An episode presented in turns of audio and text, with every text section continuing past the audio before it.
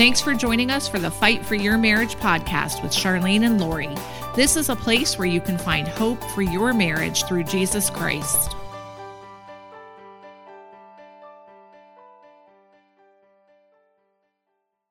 Hey, thanks for joining us for another episode of the Fight for Your Marriage podcast. We made it through the holidays and we are almost done with January. And I hope you are starting the year encouraged and ready for whatever God has for you this year. Today, Kyle's joining us as we talk about a few different topics and give you encouragement as you're standing and fighting for your marriage. Very glad to be on today. Thank you guys for having me. Yes. Well, we recently attended a conference and um, they were talking a lot about relationships and marriage at this conference. And I thought some of the statistics were staggering. Um, one statistic they gave, and this is coming from a study that the organization Communio did. And one of the statistics is that one in five Christians in church on Sunday will admit that they are struggling in their marriage. And along with that, um, women in church are 62% more likely to report struggles in their marriage than men. And I thought that was interesting that there's so many people all around us who are struggling in their marriage. And in conversations I've had with people recently, they would admit that they don't tell anybody that they're struggling in their marriage. They keep it to themselves. They don't talk about it. They think they're the only one struggling. And so often we see people that stay in that place of isolation, hurting in their marriage, wondering if this is normal, um, struggling with communication, struggling with a variety of different things.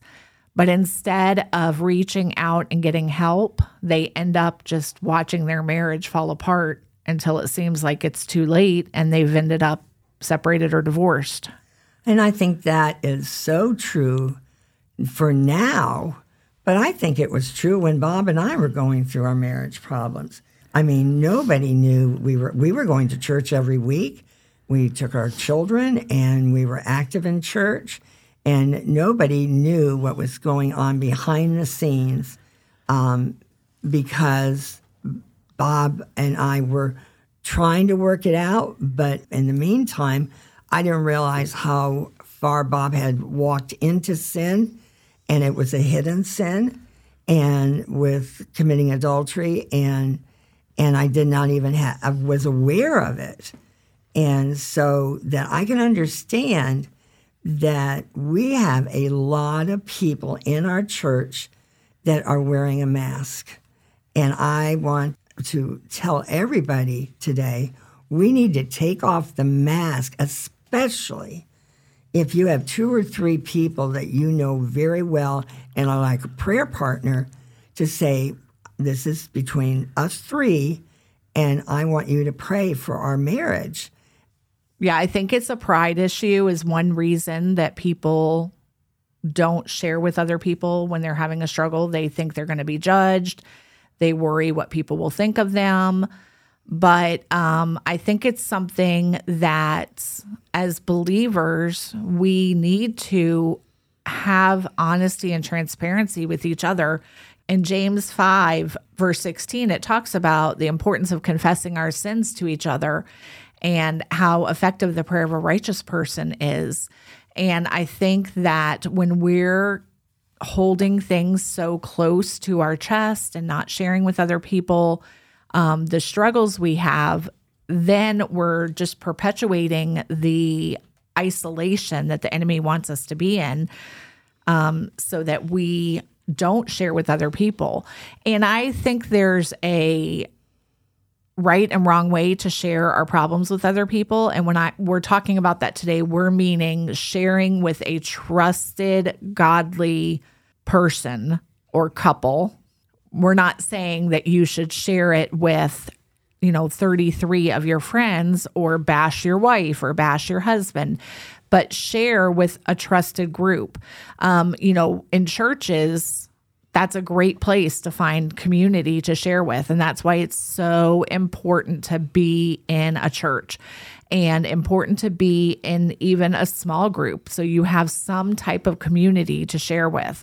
Um, another statistic that we heard this week was that 85% of churches admit to spending nothing on their marriage ministry. That is shocking and frightening. And I can't recall, honestly, what group of churches that was. I don't know if that was just in the state of Florida, in this community, nationwide. I need to figure that out and get that back to you. But we need to be people who are working on our marriage. And so if you're listening to this and you're married, know that there's always work to be done. You know, as a parent, I didn't ever stop learning how to parent. Now my kids, three of my four kids are grown and adults and we're learning how do we parent adult kids now. Um, when our kids were newborns, we're looking at things. How do we parent a toddler? Like we're getting ready for the season that you're entering. And so that's so important to do in a marriage. The church talks so much about uh, transparency and vulnerability a lot of times with personal sins, and, and the church focuses on that, like I said. But the part that gets left out of that is like marriage struggles, right? They're like, Right. oh, confess your pride or Right. your uh, or your adultery or your lust, but like, don't confess that you and your wife are struggling, right? I just think it's important that we share that with other people, Yeah. right? In order to find help, and and and the stats of people in the church who get divorced versus people that aren't in the church who get divorced, those are also staggering, right? Twenty percent of people in the church admit to struggling in their marriage, but 50% of the world gets divorced. Right. 50% of marriages end in divorce. And we see that the church is a place where divorce is like less likely to happen. And I think a reason for that is sharing our struggles with community around us. Right. One of the other statistics that we talked about was that, um, according to a Barna research study, the statistics of people that divorce within the church is less like 30 to 50%, which is great because that means when people are in a church, they're less likely to face divorce, but it doesn't mean that it doesn't happen. And um, I think that we could see that change if we take a look at marriage and um, what is happening. You know, marriage rates have dropped 31% since the year 2000 and 61% since 1970. And people are just getting married later. They're choosing not to marry, they're cohabitating. You know, there's a lot of things that are setting up um, a marriage or a life of struggle. And so we say all this to highlight the importance of marriage, to highlight the importance of being in a church. And we understand that there's seasons of life where it is difficult to be in a church community. And one of those is when you're going through marriage problems. You know, you are trying to figure out do I go to church alone? Should I switch churches? Should I go to our old church that we used to go to as a family? What should I do? And that is a struggle in trying to figure out where you belong. But I would encourage you to do the action every single week of getting your body in a physical church because they need you as much as you need them. Um, we talked recently about your community and how important that is. If you have a community of people around you and those core people that are in your life, and it might be one person that's your core person that, that is a prayer partner, or you might have a group of three people. But those core people that are in your life, if they are for marriage and they're for um, what God can do and they're for um, your relationship, then you have a better chance of having success. But if you have people surrounding you who are pro divorce and and you know all of your closest friends and people pouring into you are people who are in their you know third fourth and fifth marriage then your likelihood goes down because it's who you're surrounding yourself with and what you're fighting for. And so if you don't have a person in your life that can support you, pray and ask God to give you a person, a prayer partner, and then be bold to ask somebody. Maybe you respect somebody in your church and you would go to them and say, Hey, would you be my prayer partner? We may not know each other well, but would you just mentor me? Would you be my prayer partner and agree with me in prayer for the things that you're praying for for your marriage? We need um, to know that God hates divorce. It says that in the Bible having a group of people that you share uh, more deeply in um, and not have it be go- gossip, but just sharing how how you are walking through your daily life and or your children's lives. Um, we need to say, how can I change and how can I become more like the Lord and and not be tempted with the world's way. And I think one of that ways is is something that I will always talk about is about reading the word. I think that what all the people that I talk to, they always apologize to me and saying I should be reading my Bible more. And I end up putting it to be the last thing I do instead of the first thing I do. And so I want to encourage you that it's not the volume of how much you read, but you n- need to read the word. It will bless you, it will guide you, it will direct you. Yeah. Our pastor was just talking about this, and he said, you know, the Bible is not for me to just open it and say, okay, God, you know, what, what am I going to get out of this today? Yeah, a verse that goes along with that topic, Proverbs 27 17. Plain and simple, as iron sharpens iron, so one person sharpens another. God made first of all, marriage so that we wouldn't go through life alone, right? But he also made relationships so we wouldn't go through life alone, right? And, and we see that through all through the Bible. Jesus picks friends around him to to go through life with him, and we see that in the Trinity, right? And mm-hmm. God having uh, three people in one, right? We are made for relationships, uh, not just marital relationships, but relationships with other people that'll help us grow, help us uh, give us an outlet besides just a spouse in order to um, talk about different issues and, and, and hear advice from. And I think the enemy really wants us to be in isolation. He wants us to um, feel like we have nobody. And, you know, particularly when you're going through a separation or divorce, when you're going through struggles in your marriage, when you're not in fellowship with your spouse, then the seeds of thoughts really get planted of um you know you have nobody. There's nobody that can relate to this. You should just keep it to yourself and and you don't have friends to talk to and you shouldn't tell your family about this. And that's what the enemy wants us to do. Um but as you're going through a stand for marriage restoration it's constantly um, reminding yourself that God is with you and that He has a plan for you and that nothing is too hard for God. And, you know, somebody will say, um, I, I don't think God can restore my marriage. There's too much damage done. I, I think my spouse is too far gone. And that is a lie, first of all, because if that's the truth, then we've found the limits of God. And so the you know, the person who raised Jesus from the dead has enough power to change your spouse, has enough power to heal and restore your marriage. And I think um, being reminded of that when you're walking through that journey is important. Let me uh, share a scripture, Lori, that just came to my mind when you were talking about that. And it's Jeremiah 29 11 to 13. For I know the plans I have for you, declares the Lord plans to prosper you and not to harm you, plans to give you a hope and a future. And that is what we're trying to do today. We want you to have hope and a future, and even with your marriage and with all your children or uh, any family members, we want you to have a burden for salvation and your family, and that nothing's not that you'll say, oh, this person will never come to know the Lord.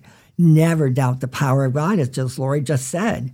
Then it says, then you will call on me and come and pray to me, and I will listen to you. Imagining that Lord, the Lord is sitting there listening to your prayers And you will seek me and find me when you seek me with all your heart. And that was the scripture that the Lord reminded me of when we were preparing is that he wants your heart. He wants your relationship. And that's the beginning of having a marriage to be all that you need it to be, to be a mother, a father, grandparents. We, he wants your heart to direct your steps and be in influence to people even at work. And honestly, the best way that we can work on our marriage or, or continue to stand for our marriage is again this is talked about all the time but it's just simply running after god running after a relationship with god and and praying for our spouse to do the same right obviously we can't do that for our spouse um, but but the best way that God will be able to work in and through our marriage is just through both people running after the Lord together, and then God will work through that. And and obviously we can only control what we can control, and that's ourself. And and that's something that we must do in our own personal life. But um, the the importance of praying for our spouse to do that same thing cannot be overstated. It, can't be talked about enough. And I know right now that there are um, many of you that do not have a spouse at home. Many of you have been waiting and standing for a period of time. And, and I don't want it to discourage you because you can do uh, so much uh, by praying and not giving up. And you're actually praying and fighting for the future generations of the of your children, of being example of the permanence of marriage. Yeah, exactly. You know, um, there is a quote I want to read to you. It's from the book The Way Home, and it's from Casey Doss. And he says, For those of you who are married, when you don't have a lot to draw from, then simply draw from the fact that you made a covenant and he's talking about um, when you're fighting for your marriage. He was in the middle of fighting for his marriage. And he says, even if they've broken theirs, you keep yours and God will reward you for it in the end. And just like what Kyle was saying, that's where you draw from when you are in the fight for your marriage. And like Kyle said, you run to God. Um, you might be asking yourself, how did we get here? You know, how did we get to this point? What happened that we're we're in this struggle? And we um, constantly talk about it. It's a lot of micro decisions. And if you think back to it, it probably was not one big event. You know, a spouse does not end up in an emotional affair or end up in a physical affair overnight. It is micro decisions that have led them that way. And so, as you're rebuilding your marriage, and if you're standing for your marriage to be restored, you are in the rebuilding process. Even Amen. if you're by yourself right now, you're starting the process of of saying, "What am I doing? What have I done wrong? God, where do you want to change me?"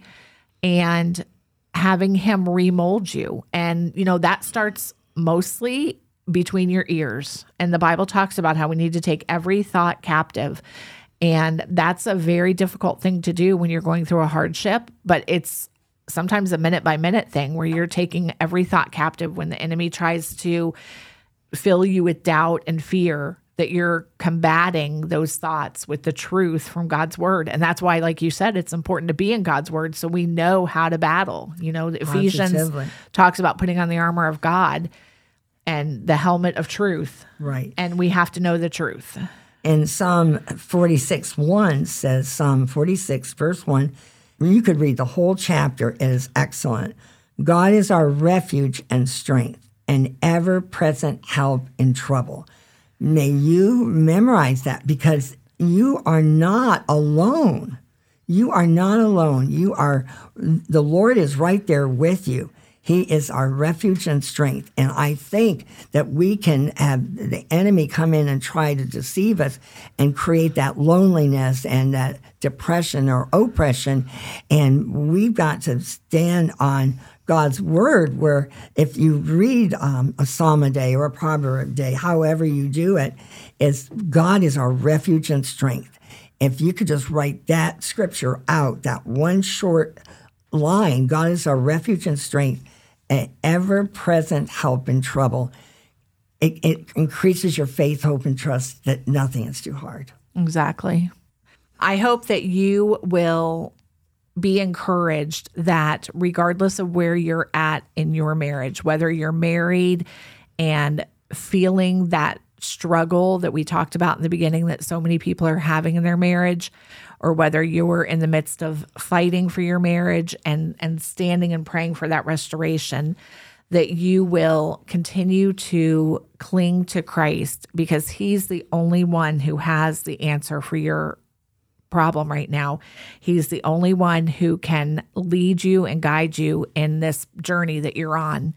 And Isaiah 41:10 reminds us, "Do not fear, for I am with you. Do not be dismayed, for I am your God. I will strengthen you and help you. I will uphold you with my righteous right hand." And that's exactly what God wants to do for you today. You know, we have a great tool um, that will also help you in this season. And right now, as we're at the end of January, we're looking to February. And you know what that means is coming up. It's Valentine's Day. And that is a day that can sometimes be hard for people um, when you are in a marriage that is dead. And so we want to just remind you about a book that we have called The 12 Days of Thoughts on Being Alone Yet Loved During the Holidays. And this is a great book at this time of year because it walks you through First Corinthians 13 and takes you on a 12 day journey to help you find strength as you're facing loneliness. And if this is a hard season for you, this is a wonderful tool to um, have in your arsenal to find that encouragement as you're facing a season of loneliness and to be reminded that God is with you and that He can use all things in your life for His glory. So, if you do not have a copy of that book, um, we'll leave a link in the show notes and you can pick up a copy of it. And um, that will be a great blessing for you. So thank you for being with us today. And Kyle, thanks for being on with us. Thank you guys for having me on. Hope you guys have a great day. Yeah, thanks for being with us today. Kyle, thank you for being with us today. And I know that I know that this is the beginning of a new year, and it, it seems that as I always was standing, it was one more month, one more year. And I want to encourage you this is a new year to have a closer walk with the Lord and to have a build uh, a friendship with two or three people that can pray and be prayer partners and God can move through all of these relationships and the power of prayer. Yes, absolutely.